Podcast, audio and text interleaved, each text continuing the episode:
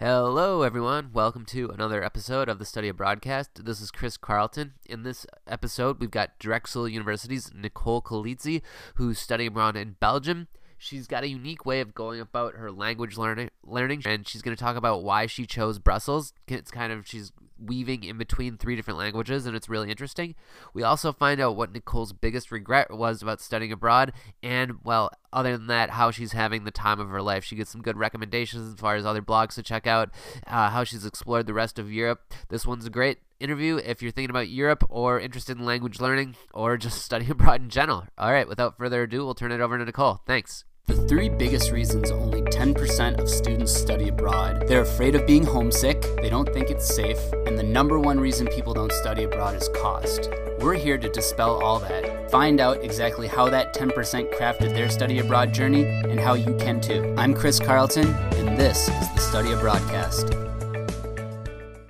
Hello, everyone. Welcome to another episode of the Study Abroadcast. This is Chris Carlton here with Nicole Kalitsi, who is visiting us from Europe, actually. And where, where in Europe are you, Nicole? Uh, I'm currently in Brussels, Belgium. Brussels, Belgium. I just wanted to have you say it.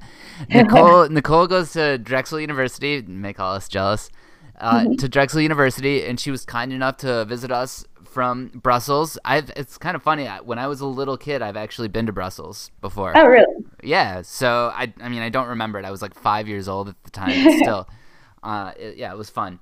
And uh, so tell me a little bit about it. Why did why did you pick Brussels? Um. So I have been speaking French essentially since I was four years old. Um, I've been doing immersion. Uh, from preschool up until the end of middle school, and then just kind of doing regular French um, high school through college, and I'm currently a French minor. So I wanted to go somewhere where I could practice my French, um, but I was a little bit self conscious about going to France and being thrown into complete immersion. So Brussels gives me a chance to practice my French, but because there's the mixture of people who speak French and Dutch, there's also a lot of English to kind of bridge the gap between the two languages that are present here. Oh, so I thought okay. it would be like, yeah, like an easy first like step into kind of like a total immersion experience without it being too intense. And and is it working out so far? Is it like is it coming to fruition? Your language learn is that right? Is it helping you? And is there enough English? And is there enough French? Yeah, absolutely. I um when I first got here, I was a little bit more self conscious about my French because I'd really never been somewhere where I was exposed to people who only spoke French. Um, but I have to travel into the Dutch speaking area about three times a week. And over there, they, like a lot of people actually don't even speak English. They either speak um, French or Dutch. So I'm forced to speak French because I can't speak Dutch. And it has helped a lot. Um, with kind of improving my language skills, being able to hear people who are native speakers and like pick up like lingo or just kind of turns of phrases that they use that I didn't know. Um, and then also having people who can correct me when I um, speak because I my French I would say is pretty good, but my grammar is terrible. So it's nice to have somebody who can let me know when I'm saying something that's incorrect. And yeah. I think my confidence has gotten a lot better in my French as well.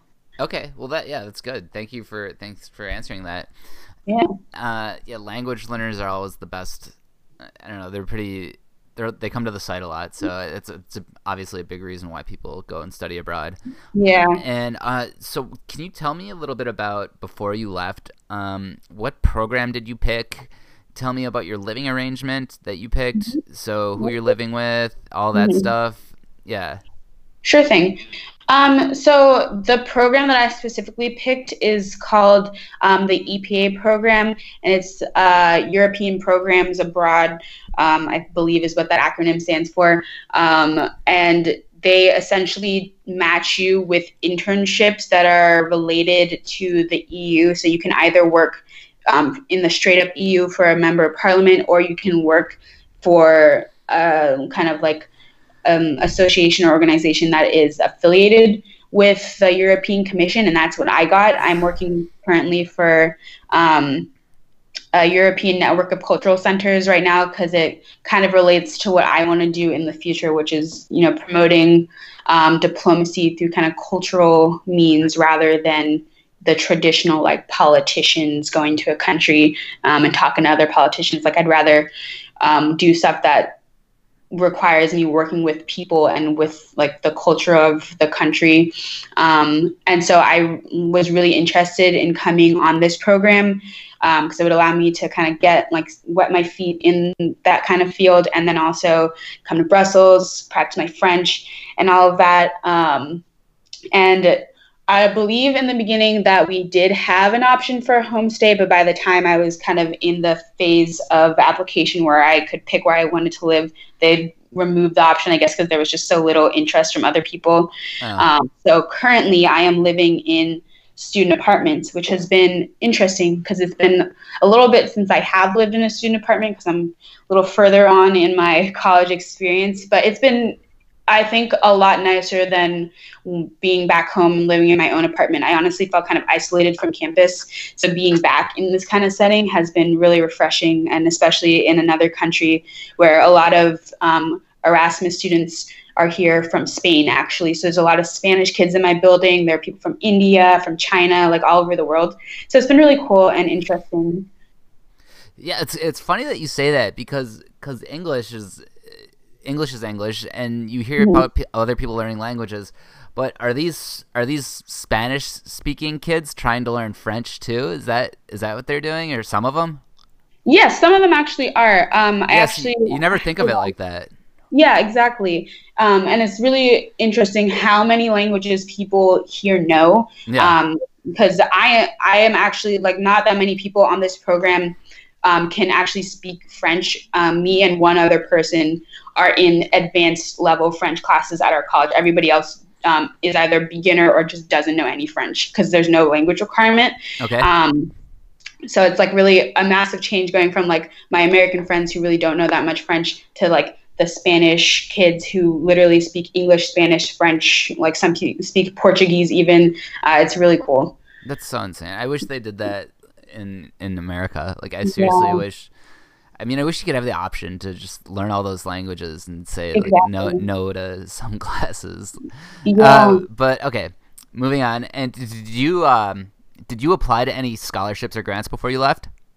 Um. So I had originally started the research process for finding grants, and I found Gilman and all these other great ones. There was one that was like specifically from the French, like the French embassy in Philadelphia.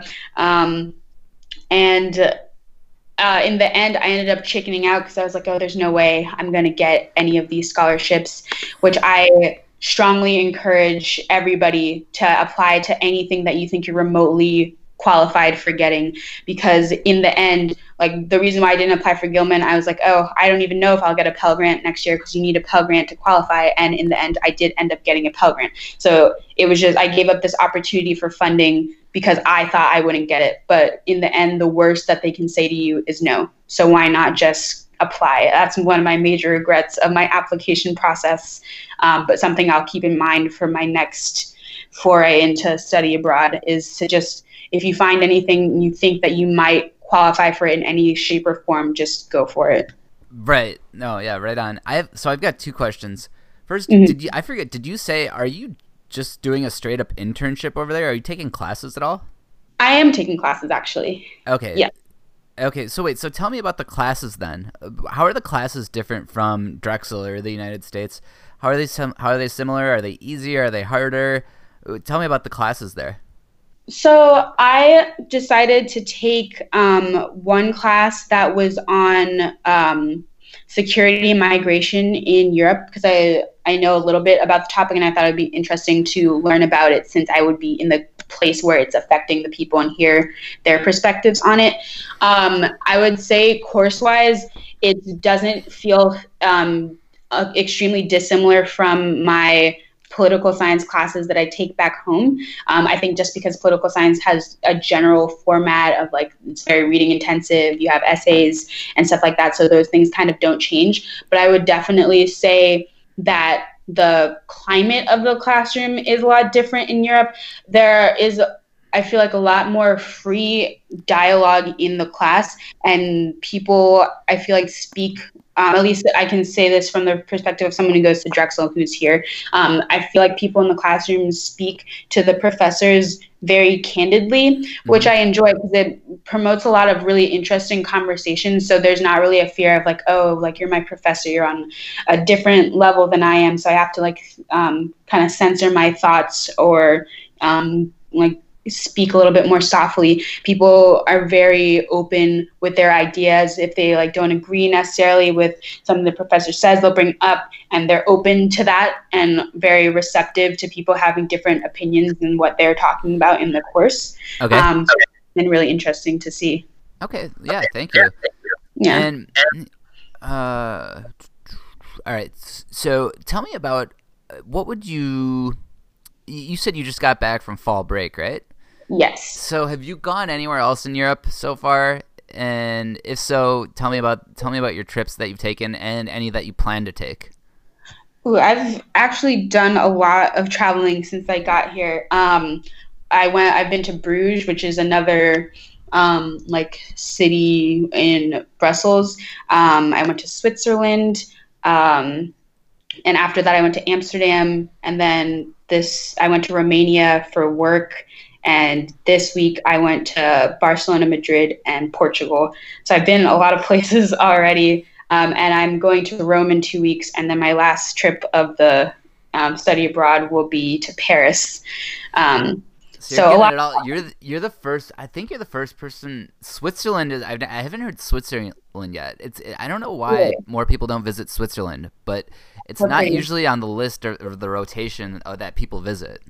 Yeah, that's that's understandable. It's a little um I feel like if you don't know somebody there, it might be a little bit difficult um to navigate a bit because it's so sparse. Like they're really into preserving the natural landscape um, of the place. So there's like large stretches of just nature, but it's so pretty. I went because my um, I have an aunt there, and oh, she okay. visit. Um, yeah, but that was like one of my my first like out of Brussels trips, and it was really nice. Okay, all right, yeah, that makes sense. And yeah. then now you did you're you're interning too, right? Yes. I did. Hear, okay, tell me about your internship. What are you doing for that?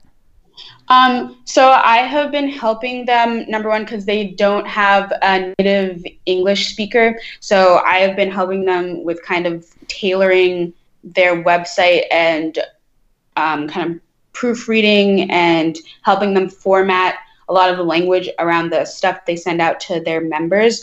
Because um, essentially, what um, ENCC does is that they are a network of other cultural networks. So, like community centers, theaters, museums, they all kind of are members under ENCC and they provide a network for people to collaborate and meet up and provide training and things like that for members of the cultural community in all the different EU countries. Um, which is really amazing. And so I help with kind of formatting publication, creating membership surveys, contacting people, proofreading things that go on the website and newsletters and things like that. So it's been really interesting.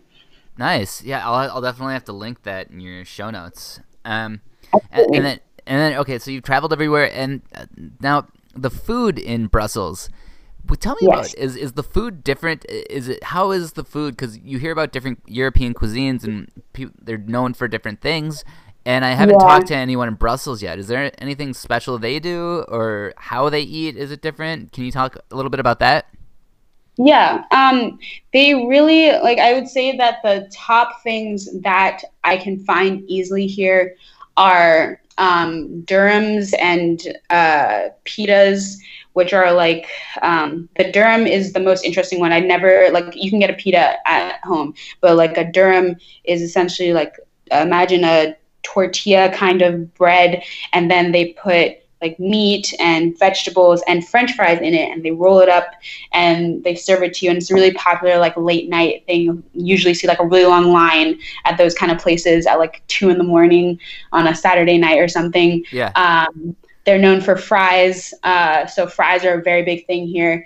Um, and then, of course, Belgian waffles. Oh, um, yeah. Okay. That, that, yeah, I forgot about that one. Okay. Yeah. That's kind of like... they, yeah. Okay.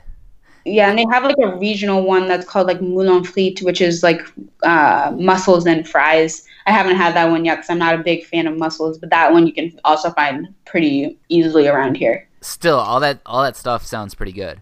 Yeah, it's amazing. Um. Okay, and what um, what do you? Okay, so well, you're making me really want to go to Brussels here, Nicole.